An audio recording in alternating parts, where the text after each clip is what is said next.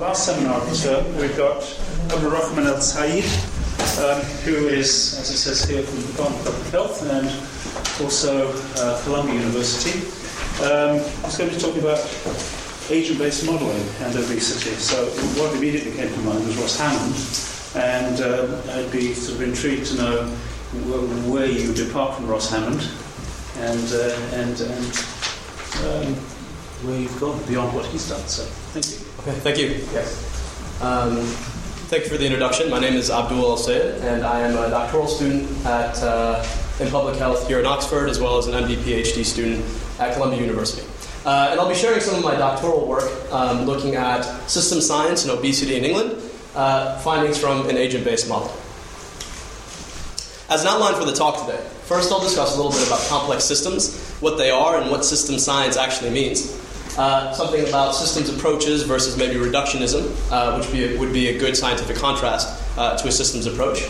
Complexity in public health, and then agent based models more generally. And then I'll discuss the process of building the Obesigent model, which was the agent based model that was the bulwark of my doctoral work. Um, looking first at the causal framework we employed, the basics of the model, and then uh, a short validation. And finally, uh, some of the findings of the model. We're wondering does segregation contribute to ethnic inequalities and obesity? And are social networks important in anti obesity interventions? And I want to uh, maybe posit some answers to these questions. Uh, these represent two of a couple of the analysis that we did, and I, I feel like these are two of the more compelling ones. So uh, you can ask me about the others uh, in the questions and thoughts. Any questions before I move on? What do you mean by segregation? Segregation, as in the spatial and or social segregation of ethnic minorities or uh, socially marginalized individuals into specific spaces or specific networks.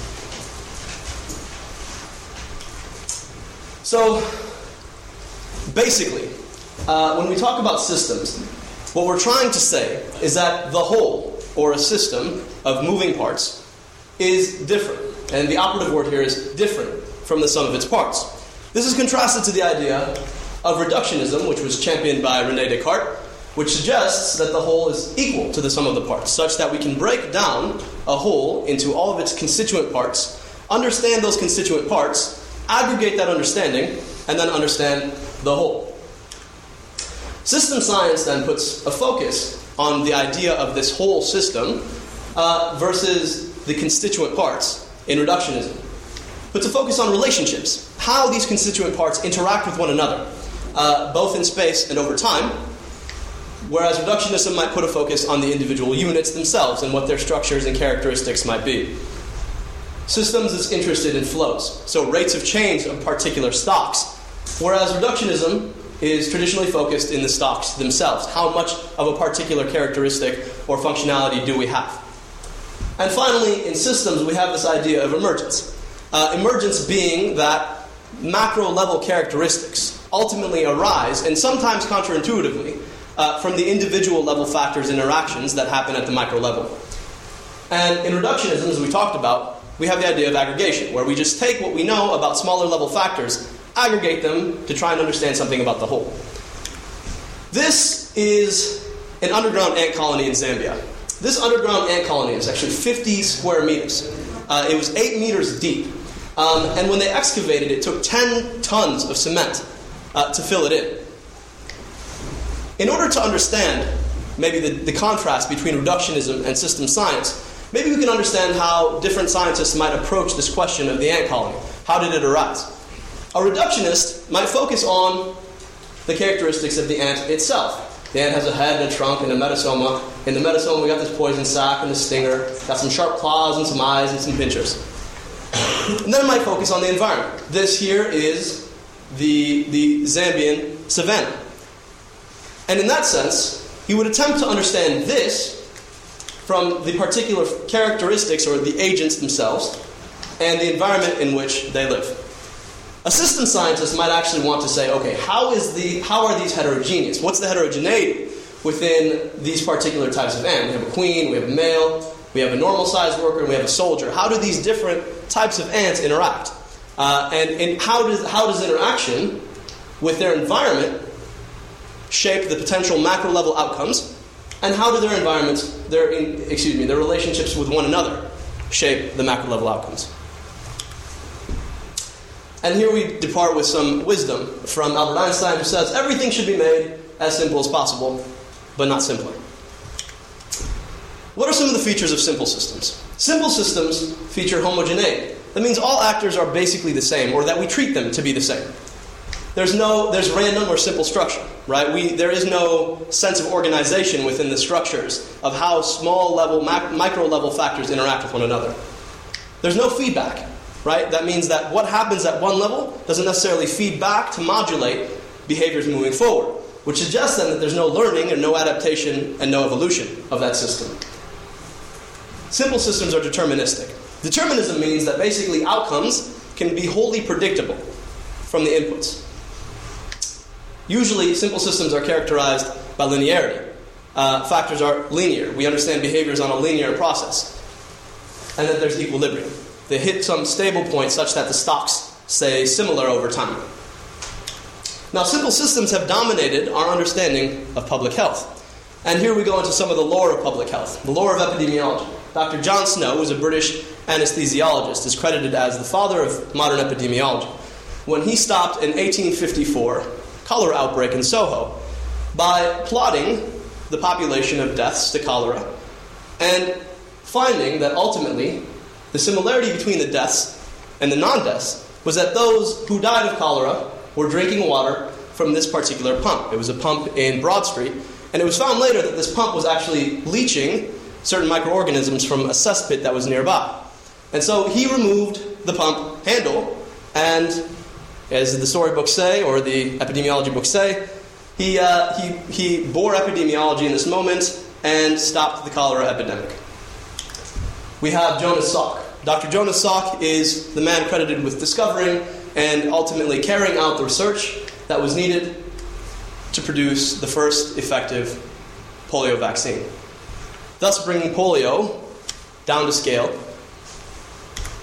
and finally, Sir Alexander Fleming, who was a Scottish uh, bacteriologist who incidentally and, and, serendipitously actually discovered penicillin when he left his window open um, and found that some of his bacterial cultures had died because of a particular mold spore. And he was able to, uh, to, to take this mold spore, take it to the lab, and was able to deduce that this was penicillin that was killing the bacterial cultures. And he's now credited, in a lot of ways, with bringing out, bringing around the outcome or the, the, uh, the final decimation of infectious diseases as we knew them as epidemics in the United States, the UK, and most of the Western world. Successful, right? Not so fast. Here I show a graph of the time of the cholera epidemic in 1854 and the number of deaths. And we see that when Dr. John Snow removed the pump handle, the epidemic was already on its way down. And so the simple answer that John Snow founded epidemiology and ultimately brought this cholera epidemic to its halt by removing the handle may actually be a little bit more simplistic uh, than the true facts on the ground. And how about Jonas Salk? Uh, this is the this is the story that's trumpeted by the American Centers for Disease Control and Prevention. Um, and what we see here is that in 1950, we have this dramatic number of cases of, of polio in the United States, at about 15,000 per 100,000 live individuals. And that after the inactivated vaccine was first brought to market, that number dwindles precipitously until about 1980 when we have the last American indigenous case of polio. And if you go to the Smithsonian Institute, who is, is, is known as the uh, kind of the keeper of American modern history, what they'll say about polio is that in the United States, polio was the most notorious disease of the 20th century until AIDS appeared. On April 12, 1955, it was announced that Jonas Salk, using March of Dimes donations from millions of people, had developed a vaccine to prevent polio. Now, let's consider this a little bit. What actually happens if we consider this graph prior to 1950? A very different story appears we recognize that, um, that the incidence of polio had been kept largely under control in the years between 1920 and 1942. That suggests that, yeah, perhaps the Salk vaccine was very successful, but the story is much more complex than we've been giving it credit. And lastly, Sir Alexander Fleming discovers penicillin and eradicates infectious diseases. Not so fast. If we look at 1900, the incidence of infectious disease deaths was about 810,000 living people. Now, by the time penicillin was first brought to market, that number had quartered. And so the idea that penicillin is solely responsible for eradicating infectious disease in the United States may be actually a lot more complex uh, than we first thought it was. And here, Henry Louis Mencken tells us complex problems have simple, easy to understand, wrong answers. Things aren't really as simple as we might give them credit to be, or that we might want them to be. Ultimately, human systems are not random and they're not simple. And so, human systems are complex systems. What are some of the features of complex systems? Complex systems feature heterogeneous populations, so there's a diversity of actors. And in our case, people who have different ages, have different genders, have different races and ethnicities, and social classes and education. People are different. Nonlinear dynamics. We have things like positive feedback loops that, that cause explosions in the population with respect to certain features. Think about epidemics in general, positive feedback. They have contact structure, they feature networks and organization. There's feedback, learning, and adaptation, which leads to evolution of the organizational structure. There's stochasticity or randomness. Um, there's disequilibria. And finally, we have this idea of emergence. Now, an excellent uh, example of this idea of complexity in public health problems is the idea of herd, herd immunity, which is the phenomena that the resistance of a group to attack by a disease uh, because so uh, excuse me, a group can have resistance to a particular disease simply because a large portion of that population's members are immune to that disease. And here we see the blue dots represent individuals who are resistant, and the light blue dots here represent individuals who are susceptible. And we see that this epidemic is moving through the population between susceptible individuals uh, with really very little resistance. However, if we immunize a large portion of the population, we recognize that a lot of the movement of the disease is curtailed such that the epidemic itself has a lot higher resistance moving through the population, which actually protects not only the immunized individuals, but also those who are susceptible to disease. E.O. Wilson tells us that the greatest challenge today in all of science is the accurate and complete description of complex systems. And nowhere is this more true than with respect to public health, where when we understand the causation of disease, we consider that there are social and economic policies that shape institutions. These institutions can shape how people live with respect to one another in space, in neighborhoods, and, and in communities. This influences people's living conditions, which ultimately influence their social relationships and their individual risk factors. These all land within a spate of certain genetic characteristics that operate endogenously in individuals, that shape pathophysiologic pathways, that ultimately shape individual and population health. All of this changing over the life courses in individual ages or through environments as that individual moves, moves through space and time. The systems approach in epidemiology, right, contrasts to what we have been doing. Epidemiology, to this point, has been about recognizing independent effects or risk factors, uh, which epistemologically, if you think about it, what we're attempting to do is decontextualize certain factors from one another. So we may know that something right? One particular factor is a, is a risk factor for disease, i.e., increases one's risk for developing a certain disease. However, how do we know how that may operate with respect to all of the other risk factors if we insist on decontextualizing that particular risk factor? And so, what we're doing ultimately is reducing the whole to the sum of its parts. And as we know, the systems approach suggests that the whole is different from the sum of its parts. And this is the idea here of emergence. Complex phenomena, as I've discussed, involve many moving parts. A lot of things interacting with one another in different ways. Um, and so dissection and analyzing these particular factors independently may be questionable. Systems thinking, therefore, emphasizes the interrelations between certain factors. Ultimately, this approach will allow us to consider the heterogeneity, feedback, and nonlinearity that may shape public health allows us to compare and contrast some of the influences of certain assumptions that we have about how certain factors may be operating with respect to all of the risk factors that may be shaping risk for disease in a population. And ultimately, it allows us to consider how certain factors at the micro level may yield emergence, to yield sometimes counterintuitive results at the macro level. So now to some of the uh, some of the now to focus a little bit on modeling complex systems. Um, the methodology that I employed in this particular piece of research was agent-based modeling. Um, and agent-based modeling is basically the idea of taking artificial people and then modeling them in artificial space over artificial time, right? And uh, it may sound ridiculous, but I hope that I can demonstrate that it yields some interesting understanding with respect to how population health may move with time. Now, these individuals behave according to simple programmed rules that, government, that govern their baseline characteristics, how they're operated, how they're located in space, uh, and how they interact with one another and their environment. And ultimately, these individual level rules aggregate to patterns at the population level, i.e., allow macro level phenomena to emerge from individual level interactions. Now, with respect to a causal model, I mean, excuse me, an agent based model, uh, the causal framework that we employ specifies which variables interact with one another. And data derived parameters can specify how those factors interact with one another. And so one can parameterize, i.e., derive parameters, from several sources.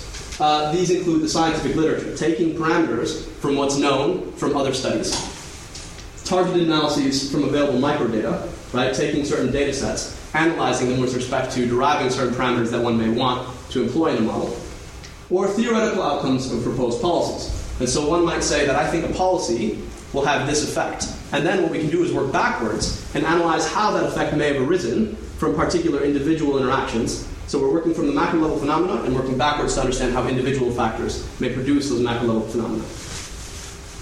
So agent-based models feature heterogeneity. The agents can differ with respect to a variety of different characteristics, including their ethnicity and their social class, education, where they live, who they're connected to. Feedback and adaptation. So the agents can actually change their behavior based on past experiences in the, in the model. Um, and so in that sense, they can learn, they can adapt, and ultimately the model can evolve. Autonomy. The agents operate independently of one another. What one agent does is completely different from what another agent might do. Networks. So agents can be embedded within networks within the overall model. So they can have social relationships that ultimately shape this feedback and adaptation process. And lastly, these models feature this idea of emergence, whereby population behaviors and outcomes can differ from the sum of individual level behaviors and outcomes. Now, with respect to building this particular model, I was interested in the social epidemiology of obesity with a particular focus on inequalities.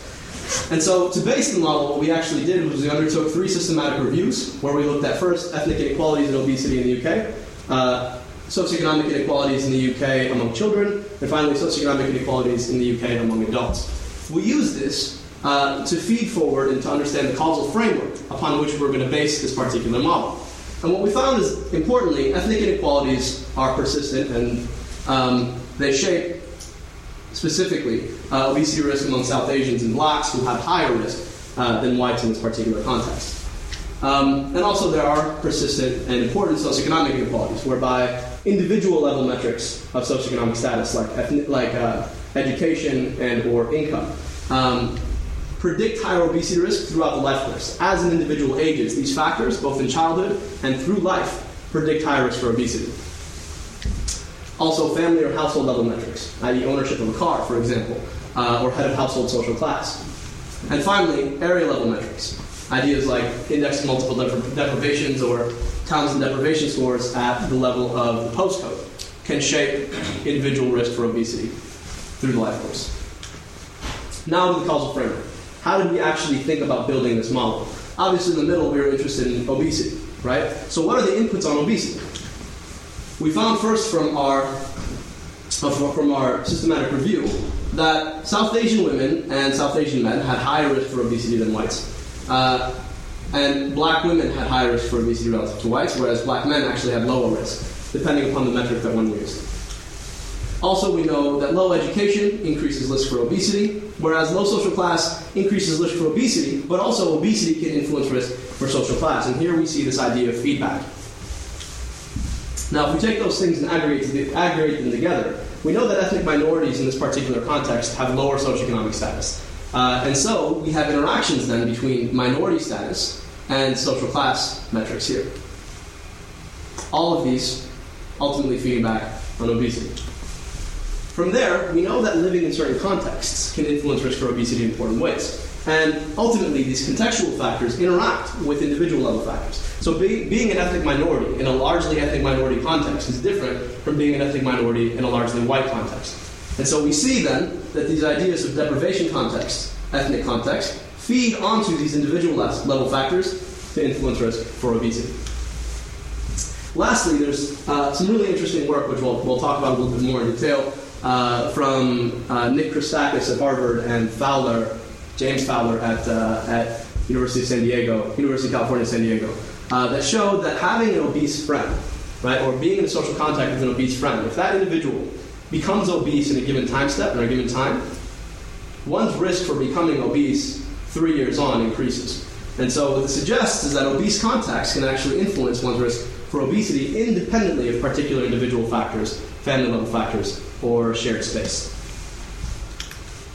So ultimately, we get this causal framework, where we see that ethnicity, social class, deprivation and context, ethnic context, and obese context all feed back onto obesity. Now, an astute listener might say, well, you forgot two really important things, right? Ultimately, obesity at the individual level is shaped by what somebody eats and if they exercise enough. That's true. And so, initially, we built this causal framework that employed this idea of physical activity and unhealthy diets. And we had all of these individual uh, and contextual factors feeding on to these behavioral factors, which ultimately fed on to obesity. And we also had, as you see, uh, these ethnic minorities groups feed directly on obesity, which suggests that there is likely uh, some sort of endogenous or potentially genetically mediated risk um, that does not work specific only through uh, behavioral risk factors. However, um, I think, as with any model, you face certain pragmatic issues with the quality of your data. And we didn't find data that was strong enough to be able to parameterize these particular factors, and so we had to remove it, giving us ultimately uh, this causal framework. And so it kind of reminds us of this, where you have one scientist who's standing in front of this machine and he's so impressed with it. He's like, wow, what a massive complex machine. What does it do? And uh, this other scientist who's built it says, I'll show you. Uh, just hold that glass into the pipe. He pours water. And so we've built this ginormous causal framework, right, to illustrate really the complexity in this question of obesity. What does this model do? It generates fat people. That's what it does. Um, and we'll talk a little bit more about that. So, how did we parameterize the model? We took data from the health surveys for England, which are representative data sets in England, both in 1999 and 2004. And we used that, that data, microanalysis of that data, to parameterize the relationships between ethnicity and gender on obesity risk, uh, social class and education also on obesity risk, and finally, how ecologic contexts, deprivation, ethnic density, influenced obesity risk and interacted with ethnic minority status and or marginalization at the individual level to yield obesity. And then we actually took the metrics um, from the Christakis and Fowler paper uh, and used those to parameterize the network effect. The model now, what it does is it follows a cohort of 10,000 agents, aged 18 years in 1999. So this is a group of people who was born in 1981, who's aged to 18 in 1999. Um, and what we've done then is assign each of them endogenous factors, ethnicity, education, social class, based on characteristics from that 1999 data set. So the population basically that we're modeling, this cohort, looks almost exactly like the population of 18, it's actually 18 to 25 year olds um, from the Health Survey for England 1999 um, and we age them forward.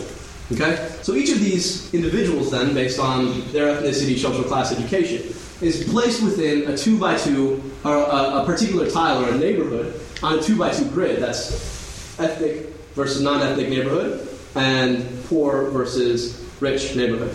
Um, it's actually manual versus non manual social class. And then the neighborhood characteristics are then shaped by individuals. And so the actual algorithm that puts places people in particular neighborhoods is based on placing people relative in neighborhoods with other people who are similar to them.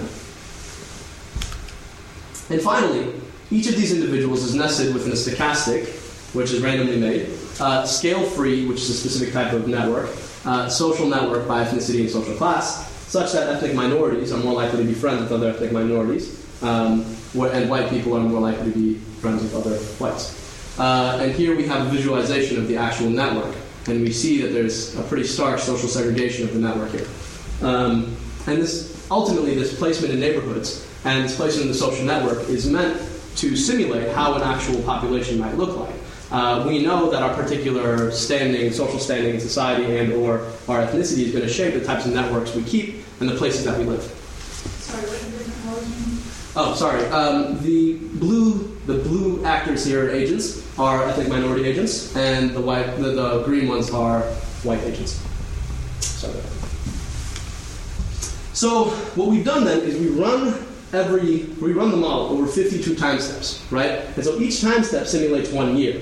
And ultimately, what we're doing is we're taking these 18 year old year old agents in 1999 and aging them forward until they're about 70.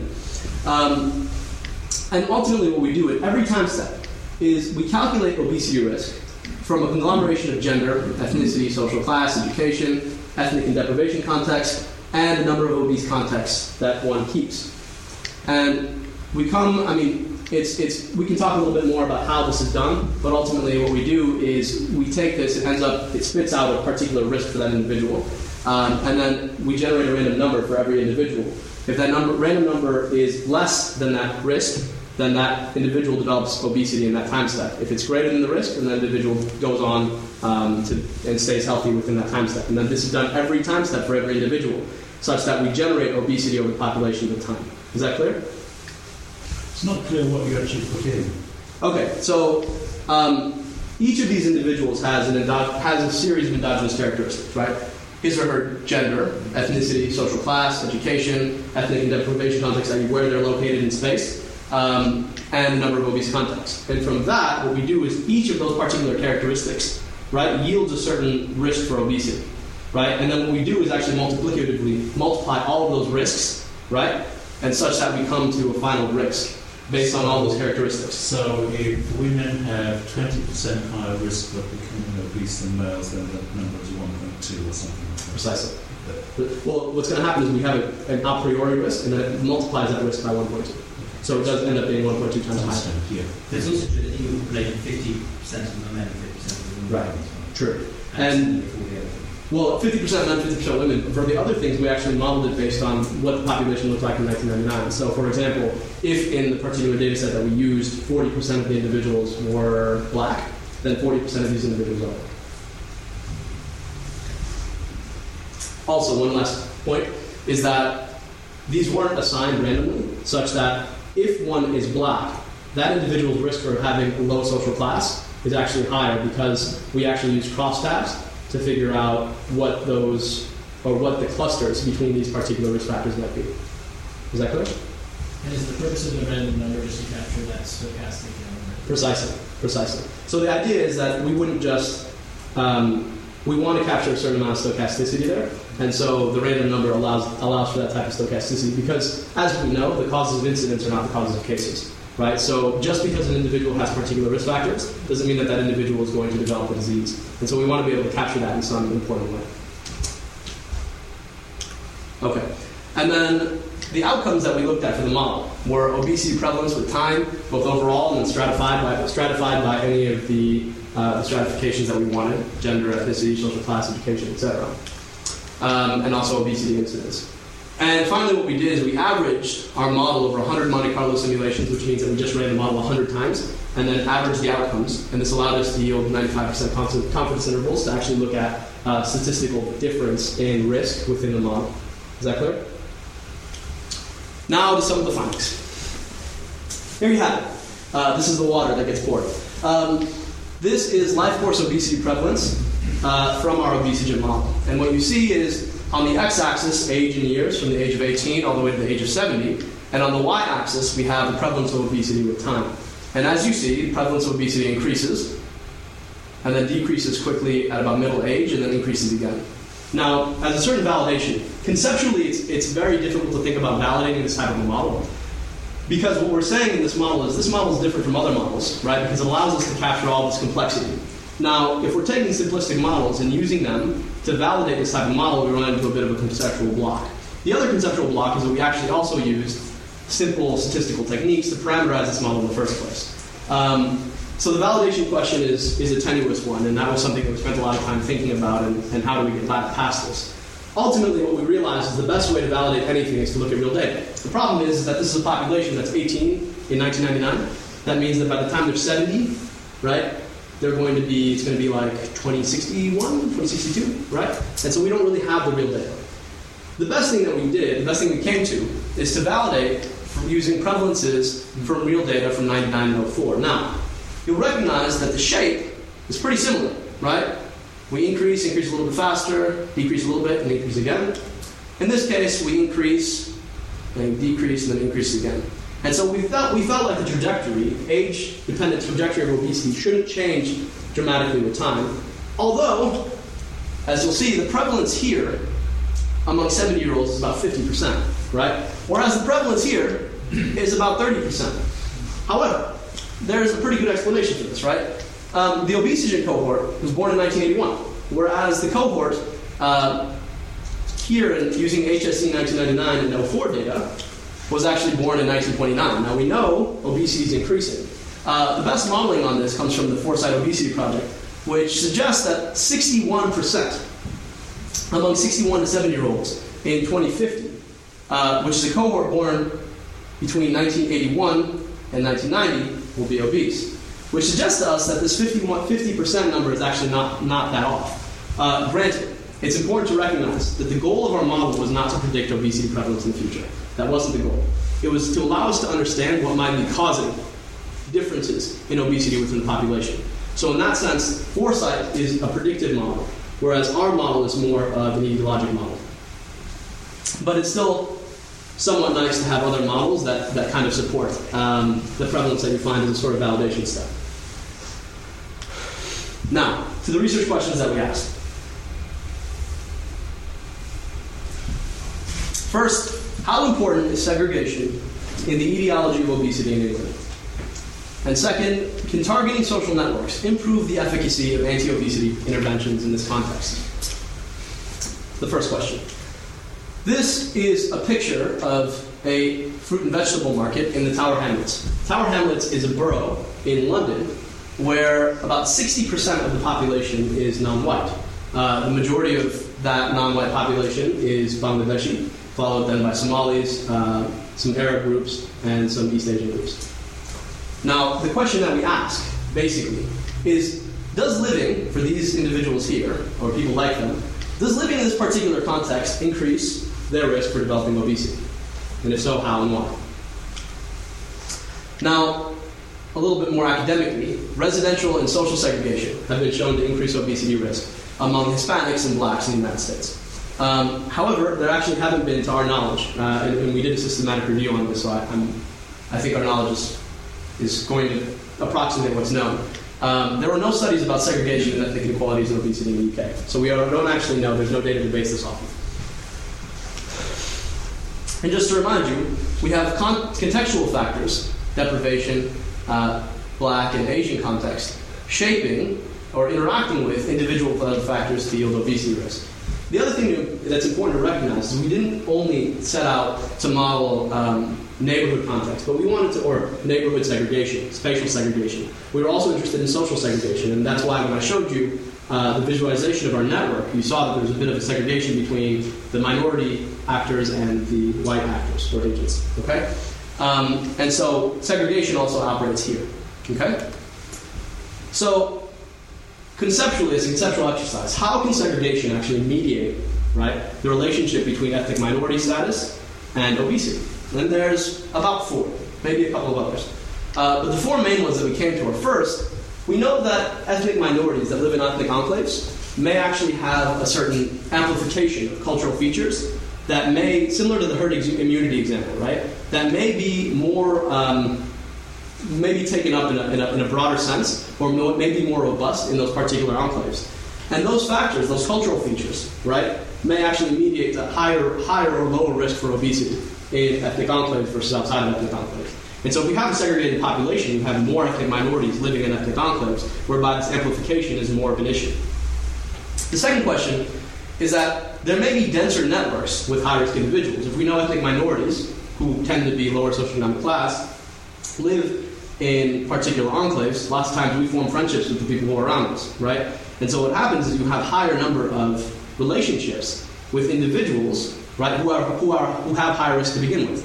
And so if obesity is communicable, and most of my friends are high risk individuals, the likelihood for me to become obese becomes a lot higher than maybe if all my friends didn't have such high risk. And so in enclaves, right, where we have a concentration of individuals with high risk who are likely to share social relationships, this density of social networks question may be particularly important. There's also, in, in particular segregated contexts or ethnic enclaves, there may be less access to food, to quality food or opportunities for physical activity because of the built environment, right? So because ethnic minority contexts may concentrate ethnic minorities, ethnic minorities tend to be poorer, those particular contexts, right, may have lower access uh, to high quality foods or in built environments that are more walkable and or exercisable like green space or parks. And lastly, it may be that ethnic minorities who live in ethnic enclaves may have worse socioeconomic opportunities. Right? These individuals, because they live in particular enclaves, they're separated from really the rest of the economy. Right? The opportunities that they have for economic empowerment are fewer. So, just to remind you, we placed each of our each of our actors in a two by two grid, preferentially by social class and ethnicity, uh, and they were placed in social networks, as I showed you, by social class and ethnicity. And so, what we thought to do is we said, well, what happens if we desegregate the population, right? We can do this because we, we, we put them in that population to begin with. So, what would happen if we just decided that actually people have, there's no preference with respect to where individuals live based on their ethnicity or social class, nor any preference with whom people share relationships with. So, there is no longer any social segregation and or, um, and or any spatial segregation. So, what happens? Here we show obesity prevalence by ethnicity uh, at baseline. And what you see is the blue line represents uh, black agents, the, white, the red line represents white agents, and the green line represents South Asian agents. And you recognize that blacks throughout the life course have higher risk for obesity than both their South Asian, South Asian and white counterparts. And there's really no substantial difference between whites and South Asians. Now, if we se- if we if we segregated this or we uh, stratified this, excuse me, by gender, we notice actually there was a huge difference because there tends to be a, pretty large gender dimorphism uh, among South Asians with respect to obesity risk. Um, and so, actually, among South Asian uh, women, they have substantially higher risk for obesity relative to whites, whereas South Asian men don't. Actually, that's even that's even biased because the outcome of interest that we're using here is BMI. Uh, if we were to look at something like waist hip ratio or waist circumference, uh, this might change dramatically. Again, we wanted to actually build in both of these particular metrics in the model, but the data didn't really support it, so we were left to BMI, which is problematic. However, to the question at hand, what happens when we desegregate? So this is the baseline model. That's desegregated. Baseline, desegregated. Nothing really changed. Um, this was kind of troubling because going in, I kind of wanted to be like, oh, I can show it, right? Segregation is actually really important. Um, so yes, I'm showing my biases to begin with. I, I, wanted to be able to demonstrate this, but we really couldn't. Um, and so we kind of had to, to, to go to. And I, I want to show this just kind of as a, as, a, as a good way to get around or to look at this, this type of data. What I show here are minority white differences in obesity with and without segregation. So the top two lines here represent black white differences. So the difference between blacks and whites. Um, and what we see is in the baseline, the blue, we see that there's about, on average, around a 7% difference in obesity risk, 7% difference in obesity prevalence between blacks and whites. Now, in the desegregated model, which is the red model, there really, that doesn't change almost at all. Uh, and among South Asians here, we see the green line represents at baseline, the South Asian white difference at baseline, and the purple line represents the South Asian white difference desegregated. And again, very little difference. So, we thought, well, how do we get around this question and how do we actually nail this down? What's the issue here? Why isn't segregation actually causing any differences in obesity, differences in obesity risk between uh, minorities and whites? And so what we did is we thought, okay, what would happen if we inflated the place slash network parameters? Right. So whereas the, the place and network parameters, so you took the network parameter from the from the literature, and we took the place parameters actually from from microdata. What would happen if we just said, all right, to hell with those parameters, and we just increase those things to 10? So, an ethnic minority who lived in a high minority context now has a relative risk of 10 of developing obesity, okay? And if you're friends with somebody who becomes obese, your risk of becoming obese in the next time step jacks up to 10, okay?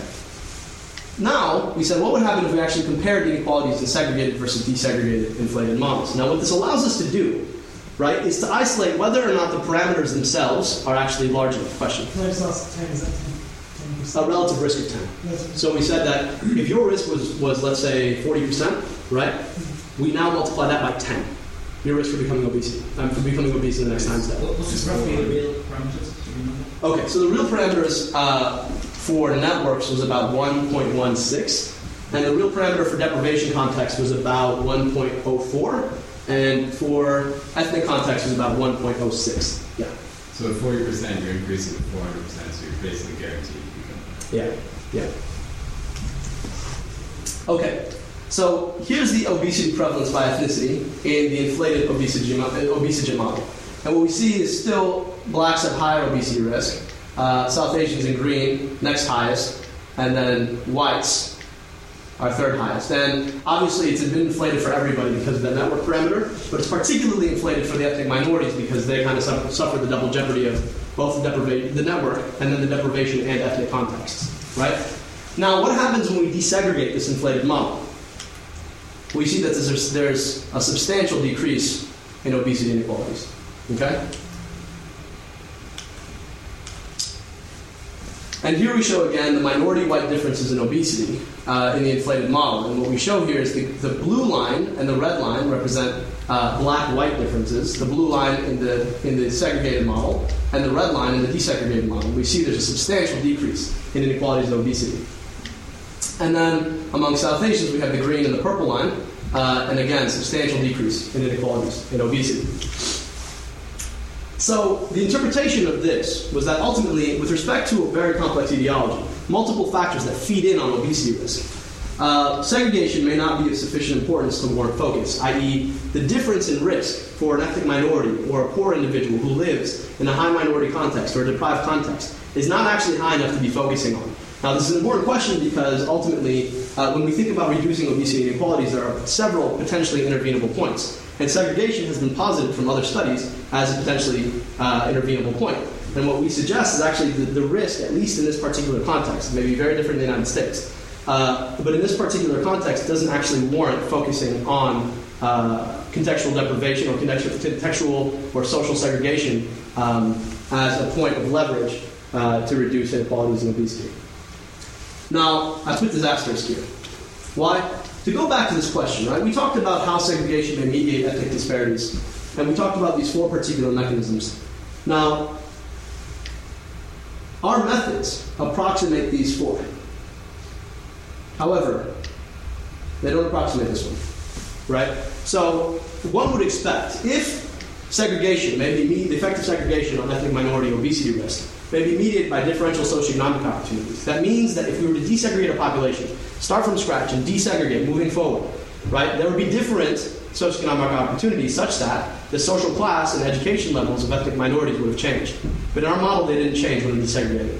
And so it's important to recognize that we didn't actually rule out this particular factor as a mediator, right, of the effects of segregation because we weren't able to, to operationalize it in the model. Is that clear? Now, what suggests what that suggests to us is, I mean, as I said, we can't account for changing socioeconomic opportunities among ethnic minorities. Uh, what that suggests is that contextually focused uh, socioeconomic interventions, opportunities, or trying to improve the opportunities of ethnic minorities in segregated contexts, may actually do something to improve obesity risk among those groups. Is that clear? Second question Can targeting social networks improve the efficacy of anti obesity interventions? A little bit of background. Now, Christakis and Fowler, I told you about this 2007 study in the New England Journal of Medicine that showed that obesity was communicable across social network ties. Uh, this suggests that net- networks should be something that we're considering when we're attempting to intervene against obesity in the population. Now, this was greeted with a whole bunch of enthusiasm. This was a front page article. The New York Times was also referenced in the health science section. But obesity spreads to friends, studies conclude. And, uh, and here in The Guardian, always known for its much more flamboyant uh, uh, headlines, right? Are your friends making you fat? Um, but as you can see, this was, this was a study that was well received uh, both in the, the academic literature and the popular literature, and something that people have been talking about. Now, our question was that can knowledge about networks make our interventions more efficient? We tested the effects of two different interventions. One was a prevention intervention, that decreased, that actually precluded obesity among 10% of the population. So we completely prevented obesity from 10% of the population. All right? And the other one was a treatment intervention where we, where we treated 10% of the population every year. Now that treatment could be something like gastric banding, right? Or basically taking 10% of everybody's obese and slapping a gastric band onto their stomach and, and in that way, given, I mean, outcomes aren't perfect, but in that sense, that's one way we can think about a stylized intervention that looks like this. And the questions that we had is, well, do interventions targeted to the most well-connected individuals outperform those implemented at random? So what happens is, the question ultimately is, if we take this prevention intervention, right, and we take 10% of the population at random, right, and we preclude their ability to become obese, right, is it actually more effective to take the top 10, the top 10% of most well-connected individuals, and preclude their ability to become obese? And the reason that works conceptually is, well, because if they're well-connected and obesity is communicable, right, then if we prevent them from becoming obese, then ultimately we're preventing all these other people who are, who are attached to them from becoming obese. Um, and the same with the treatment intervention. Now, just to show, here's the median median connections among the most well-connected 10% and all others. And as you can see, the top most well-connected 10%, so these are like your stars, all right? They've got a median number of about 26 uh, social connections and a mean of about 17, right? Whereas compared to everybody else, we have a median number of about 7 and a mean of about 5. Can I just ask you what a social connection is? So that's that's a good question. It's um, it's somewhere between a marriage and a friendship and and acquaintance. Uh, so here's the problem, right? We could have, ideally, what what you want to do is have all different types of social connections operationalized. So you'd have like marriages, and you'd have like father son or father daughter, mother son, mother daughter connections. You'd have like your neighbor, right? You'd have your best friend. Uh, the problem is is that there's very there's very little data about this to begin with. And since we wanted to operationalize from the literature, we were limited to what actual parameters we could operationalize from. So this is basically like a one-zero binary social relationship. Either like we know some one another in some weird way, or we don't. Right? That, that kind of approximates everything that you could possibly have the realm of human relationships. Right? What did they use in their original study? What, what did they like say was a social connection? So they had they had they actually broke it down. Uh, they took they took friends and spouses and friends who weren't reciprocal friends. Right? So basically, I say like Lucas is my friend, but. Lucas doesn't list me as his friend. Right? That might have a differential impact on my obesity risk. Right? The issue is that building building social networks, like when you actually build them computationally, is is really difficult. Um, every one of these models that I'm showing you here took about eight hours to run on the server because we're taking 10,000 people, calculating their risk for becoming obese individually over time, right? Every one of their, every one of them, and then doing it 100 times over, right? And so regenerating social networks is actually really, really intensive. And so when you start throwing a lot of heterogeneity in the social network, it, I mean, expands the amount of, you almost move to the realm of incomprehensibility from the computer. The computer can't calculate it within a reasonable amount of time. Uh, and so what you have to do is you just run fewer Monte Carlos, which gives you a more, like a dirtier type of analysis. So, yeah. What does it mean to have, I mean, I get what it means to have 26 connections, that just seems for some reason. A person would only have 26 connections. So it's not just it's not like we're Facebook friends, right? We're talking about like 26 friends, and the idea is more of the the, the focus that we, we have here is the um, is the difference between these ones, right? So theoretically, you could scale it, right? It shouldn't really make a big difference. These guys could have 260 connections, and these guys could have like 50, right? But it's the scaling of it. Is that clear? Okay, and so here I show targeted and at random prevention versus baseline obesity prevalence. And the baseline here is the red, uh, the at random is the blue, and the targeted is the green.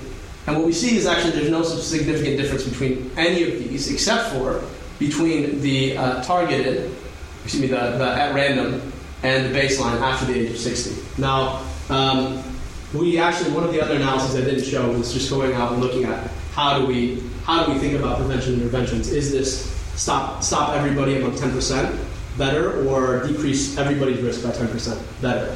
Um, um, that's a kind of different question for a different day. But I want you to kind of just look at the, the relative differences here. Here we have targeted versus at random treatment, right? So the baseline is the red, and we see at random and targeted have very little difference.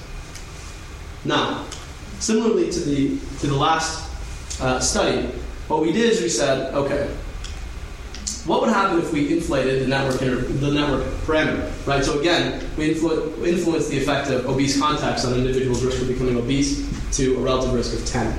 Okay. Now we then run re- we would then rerun both interventions, and what we find here is that targeted outperforms at random pretty substantially. Now, interestingly, this is for the preventive intervention. Now, for the treatment intervention, we see that actually, at random, outperformed the target, which was actually really counterintuitive. We didn't think that that was going to be the case, but when we thought about it, we actually recognized that this has a bit of an explanation. All right. So if you bear with me on these stick figures here, right? We have this population. This is the really well-connected guy. This is like this is Oprah. Okay. These are all of Oprah's watches. All right. Now, when we jack up, we inflated right the network parameter. That means that basically, if a friend becomes obese, you're going to become obese, right? So if we think about it, now one of Oprah's watchers becomes obese, okay? And so what that watcher is going to do is it's going to exert an obesogenic pressure on the individual who's really well connected, right? Such that now this individual is also obese, okay? Now he's exerting, or she's exerting in this case, Oprah, um, an obesogenic pressure on all of the watchers, okay? Even if we treated Oprah, this is the treatment intervention, by the way, right? So even if we treated Oprah, she's still, right, exerted this obesogenic pressure on everyone else.